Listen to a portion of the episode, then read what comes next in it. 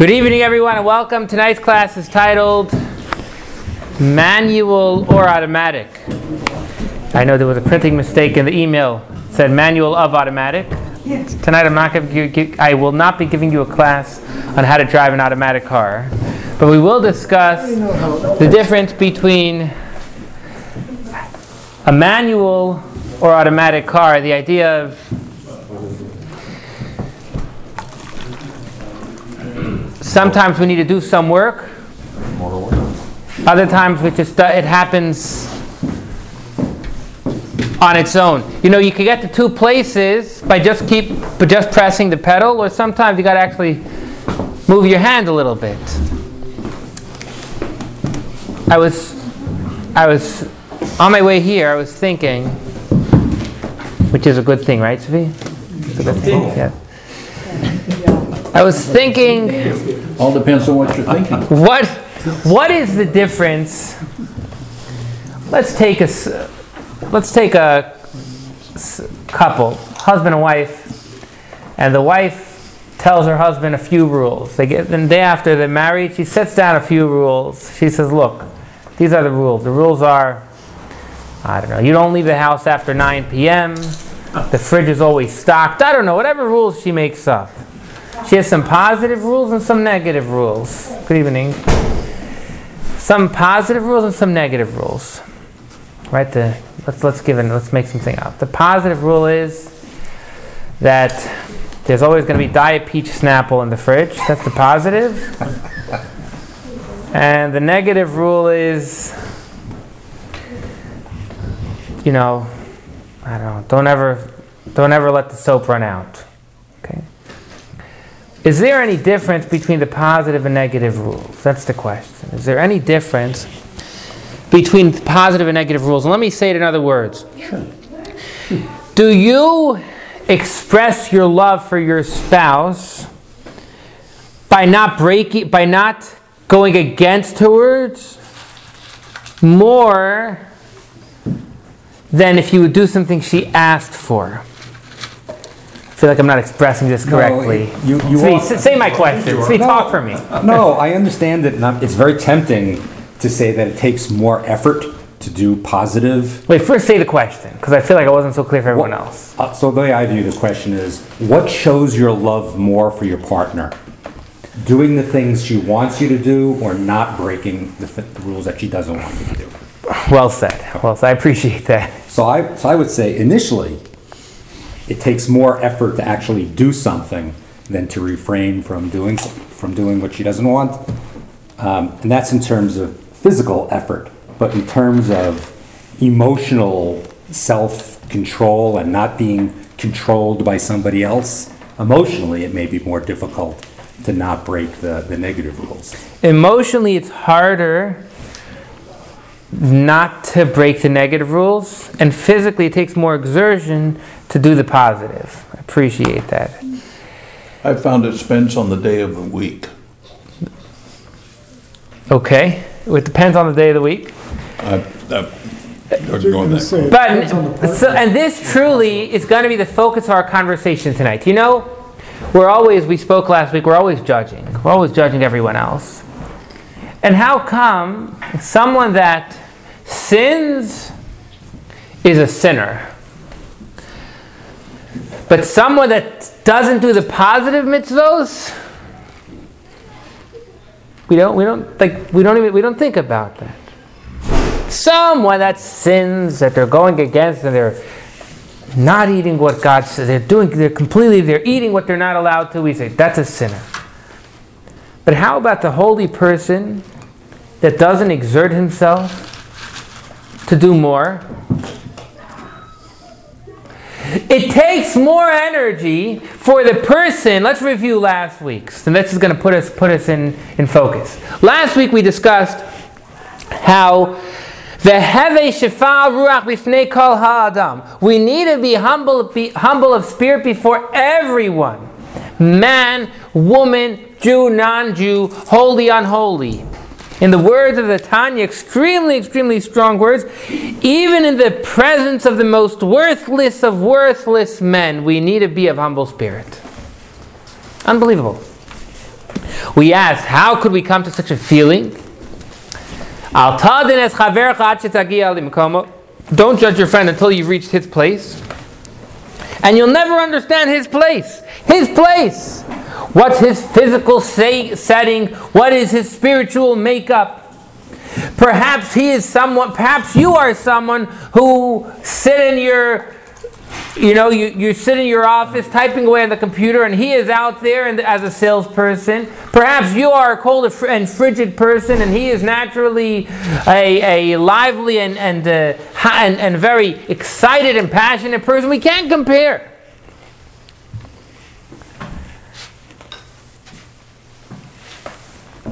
So then we asked one second, maybe the person that is out, the salesperson that is passionate, maybe he's not to blame. We said, no, nonetheless, he is to blame because no matter what situation you are in, you can always pull out one wild card and say that will save you. What is the wild card? Could, we, could you remind me from last week? What's the wild card that, that you could always pull out in any situation? Fear of God. Yiras Shemaim, fear of God.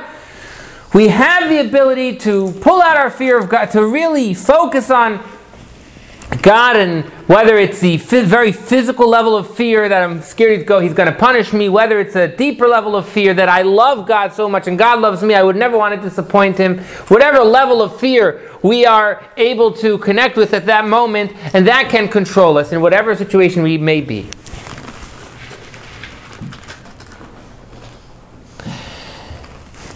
So, no matter what happens, a person is always going to be judged. But we concluded last week with this point. The power it takes for someone to overcome a, a, for someone who is passionate and is out there, the power it takes him to overcome a sin is the same power as someone who's willing to give up his life. Nisayon mamash, literally a test. Then, just like someone who's being threatened, serve, serve these idols or I'm going to kill you, we're told that he needs to have self control and, and not serve the idol, But that's something unbelievable, the power that's taken from him. To, the ta- power that it takes for him to say, I'm not going to serve the idol, I'm going to give him my life. That same power is necessary from this person who is about to sin and to, to pull back from this sin. That's where we concluded. So now we continued, we're going to continue now and say this very point we started off with that someone who is out there and controls him and doesn't control himself is he any worse off than someone who is not actively sinning but is not exerting himself again someone who is sitting you're, what are you saying you're saying don't sin but really what you're telling him is work hard one of the four guiding principles at Maimonides is mashma'at atzmit. What's mashma'at atzmit, Lev? Uh, self-discipline. Self-discipline. Chesed, kindness. Emes, truth. Kavod, respect. And mashma'at atzmit, self-discipline. We tell all the students to have self-discipline. So you know what this is like? We're hypocrites. We're all hypocrites. When someone is about to eat some things they're not allowed, we say, oh, have, have self discipline. But someone who naturally eats kosher, oh, so all of a sudden he doesn't have to work. No, if he's not exerting himself, then he's on a deeper level, he's not any better than that person who is sinning. The person who is out there doing the worst sin, you're telling him, control yourself, contain yourself, have self discipline. You know what type of energy you're asking that person to, to pull out to control himself? Are you applying that same energy in your day to day life? It's easy for us to go and label, oh, that guy's a sinner. But maybe if we were to compare, if we were to look, who is exerting themselves more, maybe the one out of five times that that person exerts uh, stops a sin is deeper and higher than myself uh, who is not sinning. I'm not talking about myself. I, well, unfortunately, I have my own issue. We all have our own issues. I'm saying the person who doesn't sin, right? The fact that he doesn't sin doesn't mean that he's greater than the person who is sinning. We, we, ne- we don't, does that idea make sense? It's not, he perhaps isn't risking anything. By not, you, you don't, you, if you hold yourself back from doing anything, right? Then you're not sinning, but you can also not be doing anything positive. Is that what you're, you're saying? I'm trying to say much deeper. You're asking the question, what's more important, the effort or the results? Yes, that's where that's where I started. You know, with that question of you know, with the spouses, is it worse to break the the things your spouse tells you you're not allowed to do, or to not do what she asks you to do positively? And over here, what we're saying is, the person who sins, the few times he doesn't sin, is taking a tremendous amount of energy from him. Now let's translate it to ourselves. Are we taking that same energy that the times that he doesn't sin, are we taking that same energy and using it for the good in our lives? And if we're not, then on a deeper level, we're worse off than that sinner. Let me try and put it on a piece of paper. I, I can come up with a good example. Uh, just see, David had his hand up first, so Well, go, that's yes, all right. go ahead. With all due respect, Rebbe, it seems that the point of all of this is that the animal soul is going to be the animal soul. What we need to do is to discipline our godly soul so that, I'm going to use a, um, a uh, Confucian term here, but I think it's appropriate, that we engage in right behavior, and that right behavior becomes the common. Right behavior becomes second nature. And the fact that we don't struggle to do that, that we have achieved a level, does not lessen our commitment. Mm-hmm. And we indeed become what we started this whole uh, journey with, to be a Beinoni. Uh, And I have deduced that that is, that is the purpose, and apparently I'm misguided, but uh, I, the person who struggles should struggle. He's responsible for his godly soul. In addition to which, what did Maimonides say was the prime principle that you said? Go ahead, I'm listening. I, I can't remember the exact words I'm actually asking you. It's not a rhetorical question. Pardon me? Responsibility for one's behavior. This is personal. It's not in the book. It's not in any Jewish uh, theology that I've come across. But I've always had the business, the the uh, feeling, although it's not theological. God's busy. He's got lots to do. I've got a godly soul. I should be responsible for myself. I should step up to the plate. I should do what the rules say because that is the godly way. And I shouldn't always expect nor think about the fact that God expects me to. I should say that little bit of God that's in me, my godly soul, says, hey, get with it. David, I apologize. Are you asking a question? I've got to think about that one. Yes, there's two parts. Yes, and, uh, and one was a statement and the other is the question. Why, I'm not, I'm not understanding why the person who struggles is necessarily more virtuous. That's what he should be doing. Why is the person who struggles better than the person who doesn't struggle? Is that your question? Yes, So I think David Yosef has a. So I, I think what you're saying is that what, what matters is, is effort. And, and, and, uh, and somebody who's doing a lot of effort to avoid doing something bad, um, is maybe on a higher level than somebody who's not doing anything bad, but he's not, he's not putting out any effort to be better either. But I think it's. well, and we've seen that exemplified by the difference between tzaddikim. Well said. Well said. Um, and that, of course, the Torah has lines that you're not allowed to cross, let's say. So, yes, there are things, if someone that is, so to say, crossing those lines is going to be termed a sinner.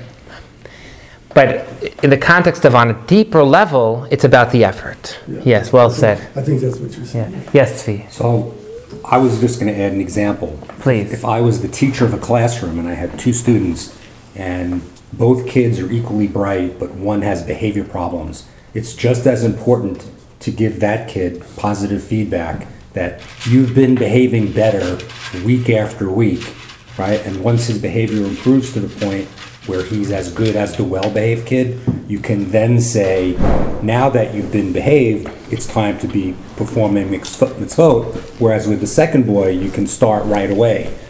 You don't have to start with, you've been a good behavior. You can just, so it's just different levels of where they're eventually. Right.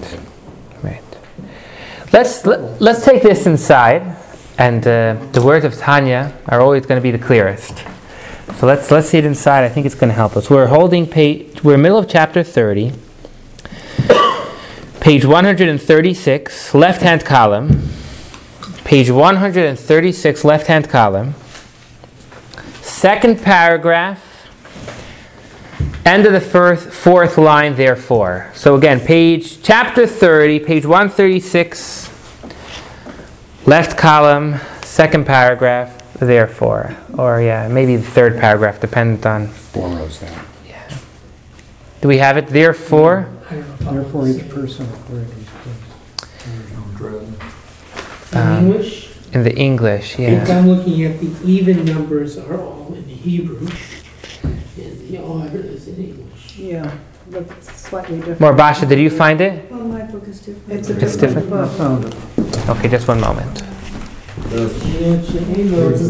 See what I mean? It's Yeah, yeah. one thirty-six is, Just one moment. yeah. Chapter 30, Fourth right line, here. third paragraph. Therefore, right here. You got Page 135. The partial Thank you. paragraph at the. Therefore. Got it. Therefore, with this understanding that the effort we're asking from the from the um, low of the low, the worthless of worthless, as we mentioned before, is the energy we're asking them to use to hold back from sin is that of an actual test of giving up one's life. Therefore, each person according to his place and rank in the service of God according to your place, physically where you live, according to your lifestyle, and your rank in the service of God according to your godly, um, where you're holding in your service of God, must weigh and examine his position. Really think.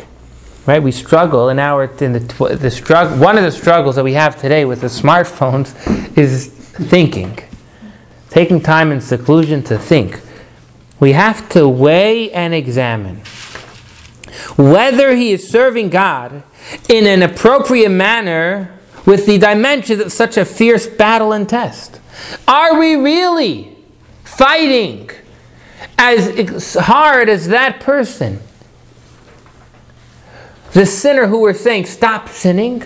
Well, you're asking a lot from him. Are you willing to invest the same in, on your own, in your, in your life? Now we're going to go ahead and talk about in the realm of do good, tov, right? There's sur meira. There are things that we're told do not do, do not touch fire, and then there's the asay tov, what you should do. Let's talk about things you should do. For example, we're going to talk about making blessings. We're going to talk about prayer, giving charity. We're about to talk about these things which are positive commandments. The do nots, we're going to talk about, for example, are going to be lashon hara, not uh, evil slander, etc. So, in the point of do good, let's talk about prayer. Prayer is connection. That's tefillah. The word tefillah actually means to connect.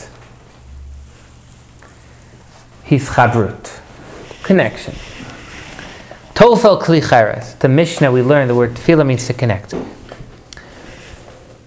True tefillah is focus. True tefillah means that we have completely focused our mind and exerted our, our mind in connection with Hashem. Are we doing that?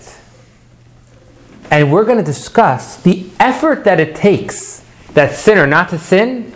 We're now going to we're now going to explain what that effort would translate in, in a time of prayer. So when you walk into shul, you know what energy we're looking for you to give in your prayer? Let's see. This is serious.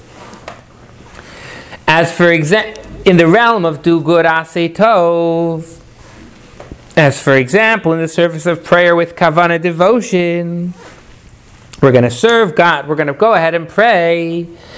What are you going to do? Number one, pouring out his soul before God with his entire strength.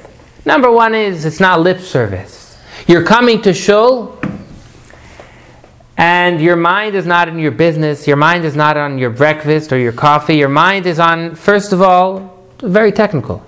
You're thinking about what you're saying. Right? If you talk to someone on the phone and you're in the middle of doing something else, the person knows right away. You know, you ever spoke to someone and you know they're not listening to they're not they're not listening to the conversation? That's the first question. Are we in the conversation with Hashem? That's question one. Number two is to the point of exhaustion of the soul. If you look in note footnote number eight, it says ad mitzoy hanefesh. The Hebrew wording is literally to the extent of wringing out the soul.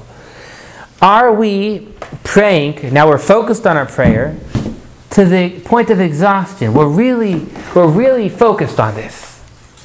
We're really connected to it. Number three, while waging war against his body and animal soul within it, which impede his devotion. Okay? So you're coming to shul, you're ready to really focus. Not only are you going to focus, you're going to really give it all you got. When you're giving it all you got, you're going to fight the animal soul, which is saying, stop praying. Don't do that. Right? The Yetzer Hara is there. Moshe Mendel.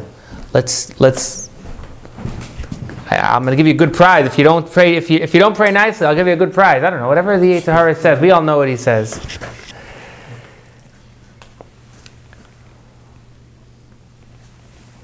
a strenuous war to beat and grind them like dust each day before the morning and evening prayers. So, just the mere fact that you need to prepare for prayer, you need to focus with a lot of energy and beat the animal soul, that's, that itself is big. I can tell you myself, I wish I could focus, I wish I could say, I could say one, ex- one full prayer, one full paragraph without losing focus. It's tremendous. It's, it's I talk about myself. It's a tremendous challenge. One paragraph, let alone the entire prayer. Interesting, interesting thought over here. The Alter Rebbe says, the Tanya says that you, you need to focus by the morning and evening prayer. What happened to the afternoon prayer? By the afternoon prayer, you don't need to focus. You don't need to put exertion. So I want to share with you an amazing point. Mincha is done smack in, in the middle of the day. As you're about to make your business business deal, you know when it's going to come. Very soon we're going to change the clock. The latest you could daven mincha is going to very soon be around four o'clock. Around four o'clock. That means your middle of your day. You need to stop everything and daven. So for mincha, we say the mere fact that you're able to stop your day smack in the middle of everything, that itself takes a lot of energy. That itself. So we're focusing here on the morning and, af- and evening service, Shachris and Maariv. Are we focused, exertion, and fighting the animal soul? Continues Tanya. That's in the preparation, and at the time, also during prayer, in addition, he needs to exert himself with the exertion of the spirit and of this flesh, as will be explained later at length. In chapter 42, we're going to talk about another detail of prayer. So we now know prayer is going to take focus. Lev, I feel comfortable asking you Has there ever been a day that you've said the morning prayer for half hour? Uh, just one time did it ever happen that for one minute your mind slipped from the focus of the prayer? I, I knew, I knew, I was looking for the right person. Good, you see, it does, it is possible for us to control ourselves. The, You the see? question was, is, is it possible that for one moment I was really connected and had Ah, now you. and everything else disappeared? That's the Right. It, it, it is extremely challenging to focus on focus and to focus on prayer for the full extent. look at look at this. This is it, it could it's it may not leave you leaving so happy tonight, but it's true.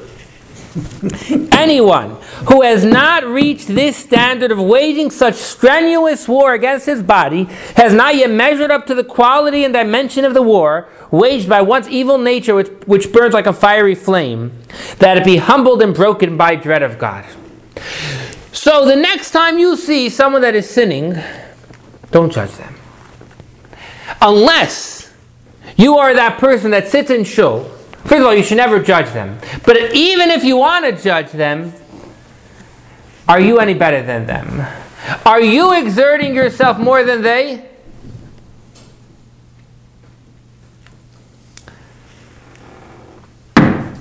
You never, uh, you'll never know the answer.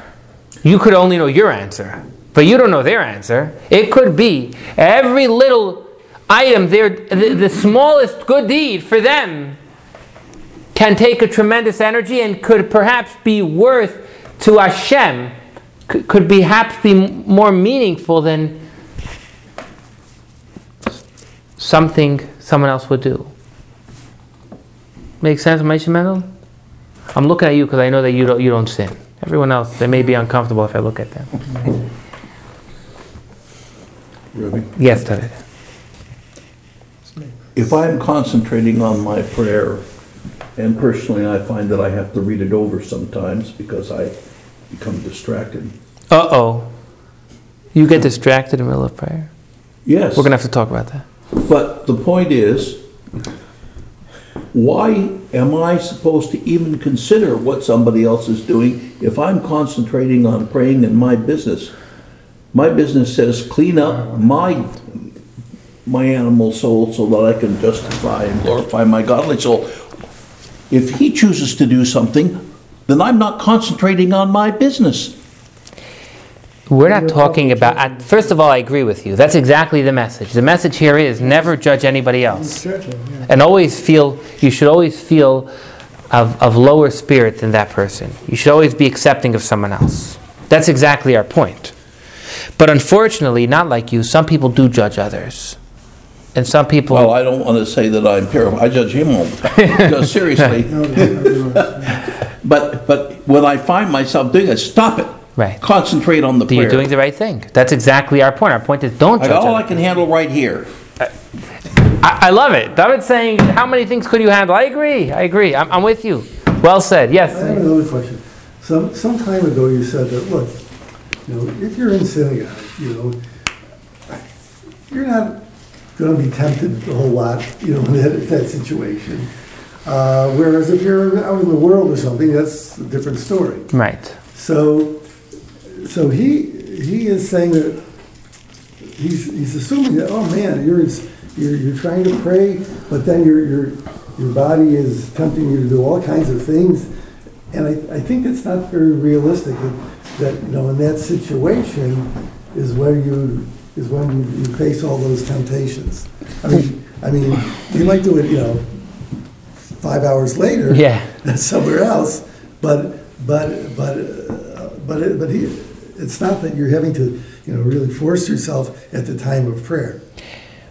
Dr. Malak, can I ask you, which words in the Tanya are you referring to? Just, I want to make sure I Um, understand Well, I, the I, I'm question. not looking at the Hebrew. I'm looking at the In, English. in the English, I'm with you. But um, he's talking about praying, and then he says, "You're you're waging war against your body and animal soul w- that, are trying to impede your devotion." That's the your devotion. Yeah. Your animal soul in shul, you're right. You're right. Yeah. Your animal soul in shul is not telling you to go and eat that amazing cheeseburger right there because it's not there. That's no, no. But the animal soul could distract your mind. It could say, let's not think about God now. Let's think about the, I mean, the computer game. I don't know if you like playing computer games, but the, your animal soul could easily distract you, not with what we're, not with, um, you know, so much, perhaps not so much inappropriate items, but it could still distract you. You look out the window and you see things. But, but, but Dr. Mallo's point is, even if you're in shul, your animal soul could say, one moment, I have to stop praying because that light fixture is off-centered. Right. You know, that, that's all coming from the animal soul. Your animal soul's mission during prayer is not perhaps to make you sin. It's just to say, like, that, that person's shirt is really interesting. Baruch, that's a really interesting checkered sweater you're wearing. Where did you get it from? No, that's the soul. That's the job. That's what the animal soul is going to do. Does that make sense? It's not. It's not about tempting you to sin. Its job is to stop your devotion and c- concentration on God. God. What happens if you, you're praying and all of a sudden you realize, man, I really am praying good. Once you, th- once you think that's thought, you're not praying good anymore, but you're out of it. You know what the Rebbe once said? He should say, said that should be your worst issue. Someone once came to the Rebbe and said, "I can't learn. I want to stop learning. I'm, I'm, getting, I'm getting too much pride from my learning." Let that be your issue. You know. Okay. Should be so lucky. Um, when, when it says here that anyone who has not reached the standard of waging strenuous war against his body is not yet measured up to the quality and dimension of the war waged by one's evil nature.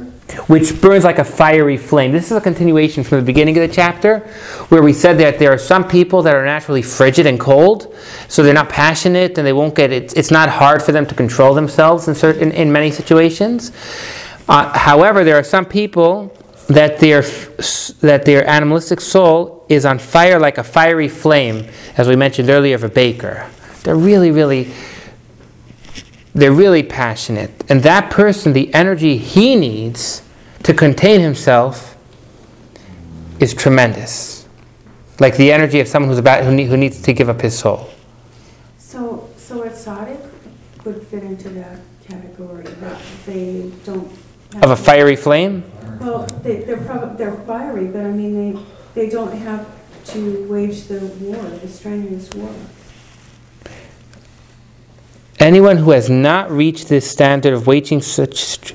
Oh, oh, you're saying that. It, you know, Morabasha, I don't know if this was your point, but say Morabasha brought up a very important point. And, and this is perhaps one of the things Tanya is bringing out. Uh, someone who's holy has a lot of work to do. That's exactly our point here. The holy person is not greater than thou. Because the moment that they've reached a certain point, if they're not working, if they're not working hard, then they're not only they're not better, but in a sense they're lower than the people who are still struggling and are still forcing themselves to concentrate on the fear of God and con- Did I answer the question? Yeah. Okay. So too now we spoke previously about prayer. Now we're also going to say, and this is an amazing one. This is one of my biggest challenges, honestly. I'll, t- I'll, uh, I'll, I'll tell you. I'll tell you one of my challenges. There's making blessings before I eat and after I eat is extremely challenging to focus. You know, I'm always you're always like in the middle of doing something else. I don't like have okay snack time. Remove everything else away and eat. So I'm in the middle of doing something else. Extremely challenging to focus at that time. And another time is there's a blessing we say after we come out of the restroom. So it's also like it's, it's hard to like concentrate. Which, by the way, if you don't know, that blessing is one of the greatest blessings we say. It's a blessing we thank God for our body. Dr. Malav, you know the Asher Yatzar blessing? Then it's a very basic blessing, and it's a blessing everyone hopefully will say every day. Just thanking God for the fact that are parts of our body that need to open, open. Parts of our body that should remain closed, remain closed. They're not clogged. Something that we If you do or you don't, it's a wash. but we, we very much it's a, it's an incredible blessing. So what i was sharing this because it's hard to focus and that's what we're going to continue. Are you focusing on these blessings? Are you pulling out your fear of god? So too in the matter of grace after meals and all benedictions. Any blessing you are, you are drinking water now, whatever, whatever it may be, whether those connected with the partakings of food or with the performance of precepts before we're about to go ahead and light the Shabbos candles. Are we ready to focus on the blessing we're going to say now that blessed are you, Lord our God, who has commanded us to bless the Shabbos candle? Are we going to be able to focus? To be recited with kavana.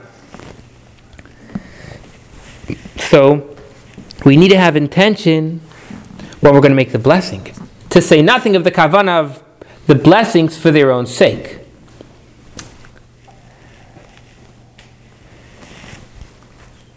Torah lishma. By raise of hand, how many people have heard the word Torah lishma? Torah lishma. Torah lishma. What does Torah lishma mean? Torah lishma means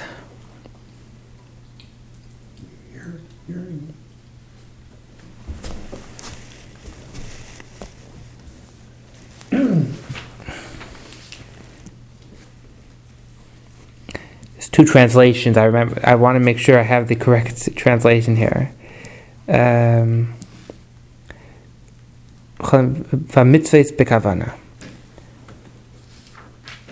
Right. I, I- take away the Torah Lishma. Every mitzvah has a spiritual understanding we should be thinking about at that moment. Not that we could understand why God made the mitzvahs. We won't understand. It says, Lo machshavo sai. You can't understand God. But Hashem Himself has given through, whether it is the Gemara, whatever, whether it's through Kabbalah, whatever it may be, every mitzvah has an intention that we should think of. Could anyone finish this, this saying this, this expression with me? L'shem yichud kudsha berichu. And we, this is something we say in our custom. We say before the Baruch She'amar. Sephardim here. Anyone Sephardi? If, you if you're Sephardi, you'll know that the Sephardim say this idea. They they out loud pronounce the intention they have for every mitzvah. Um, almost by every mitzvah. The Shem Yichud, they, they, they are pronouncing what the intention of this mitzvah is. So, in addition to having intention when saying the blessing, are we focused when we put on the tefillin?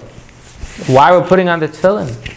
Are we focused when we're so? In addition to light to, to focusing when we're lighting when we're saying the blessing on the Shabbos candles, are we focused when we're lighting the candles? Are we focused? Yeah. Are, are, the question is, are we focused? That's the question.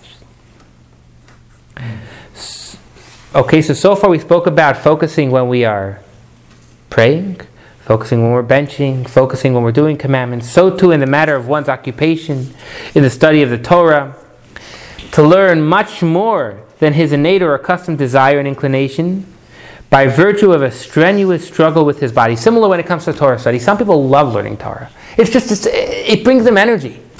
They love it. Okay? Is that person who loves it, is he learning it past his love? Is he able to, is he exerting himself in the study of Torah? For to study a fraction more than one is want is but a small tussle, which neither parallels nor bears comparison with the war of one's evil impulse burning like fire. He is called utterly wicked if he does not conquer his impulse, so that it be subdued and crushed before God. Wow, wow, let's be careful here. I don't want you to quote me inappropriately. Someone who does not wage war in a positive thing, he is called utterly wicked. Why is someone who sins called utterly wicked? Someone who doesn't sin, but doesn't exert himself, is in a sense. I want to be careful here. Don't go around saying that everyone is utterly wicked. No, that's not our goal here. We're trying to bring it a point.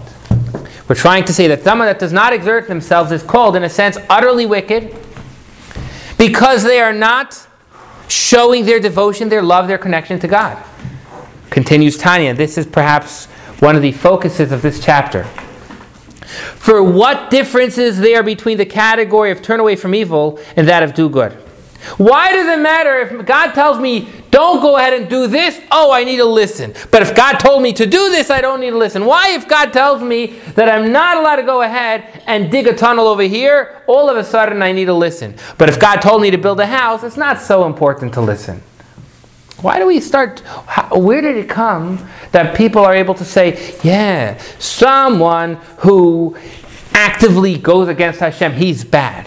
But someone who passively goes against Hashem, he's not bad. Like, wh- where do we make, how did this, how, what, what difference is there between the category of turn away from evil and that of do good? Both are the command of the Holy King, the one and only blessed is He.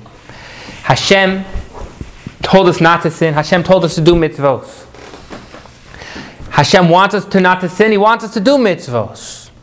Someone who is not exerting themselves, well, then, where are you? Where are you holding? Ayeka.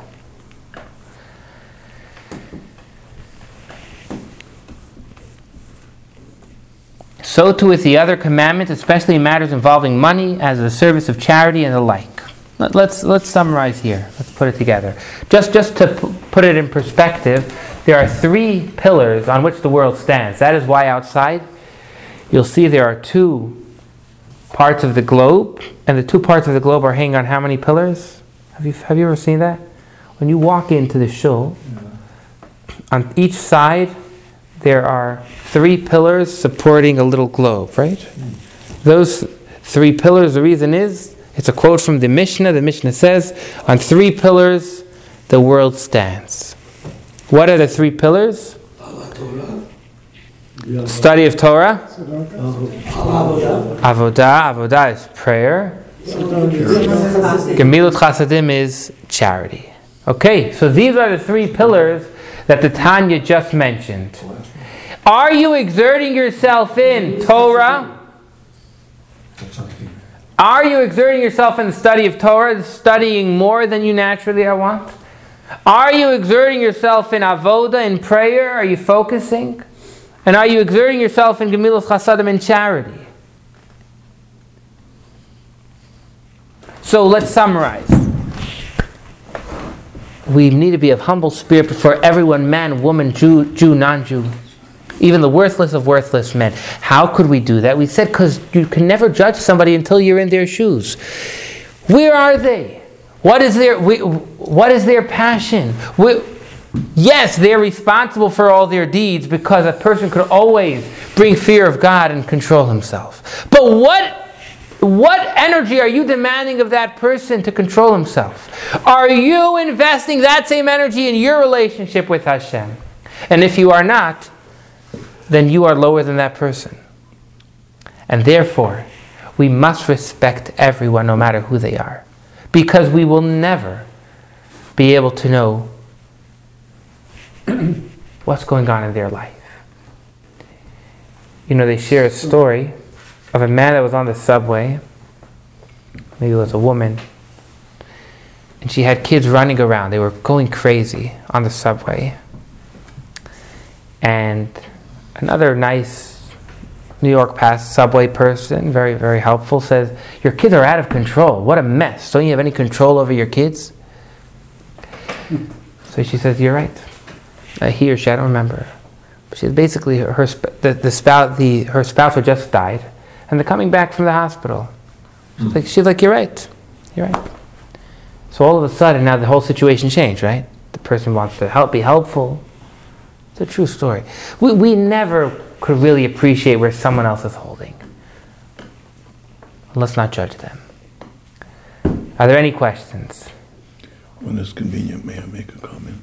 Absolutely. Now's a good time. Mm-hmm. Personally, I think it's important to bear in mind that the Zohar imparts to us, and the Alter Rebbe fleshes it out in this, that you're never done. That it is a personal struggle. And that as you achieve one level, that merely prepares you to struggle to the next level. And that you must bear in mind that it is your individual responsibility to strive toward the ultimate uh, achieving of the, um, I, I, top, I, I don't want to say top, let's say ultimate level of the Sephiroth.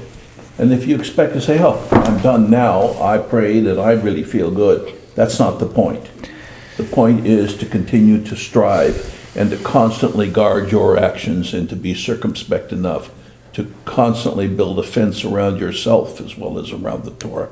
I appreciate David's point, and, and I, I may have mentioned this last week, but in yeshiva, if you really wanted to get to somebody, that you would curse them. No, you wouldn't curse them. So, but like a curse word was calling somebody a picture. A what? A picture. A picture. A picture. Why? Still. Because a picture is still. There's no movement. Hmm. That's the worst. You just hang on the wall. We want to be. We want to be walking. We want to be able to move. The worst thing in life. they say someone came into a pizza shop, and the man says, "This is kosher. Look, that's my grandfather. He has a big beard." So the man says, "If you were hanging on the, if your picture was hanging on the wall, and your grandfather was behind the counter, I'd be willing to eat here. But if you're behind the counter and your grandfather's hanging on the wall, you know." Thank you, David. Uh, any, any other questions? Okay, thank you very much, everyone. Have a wonderful night.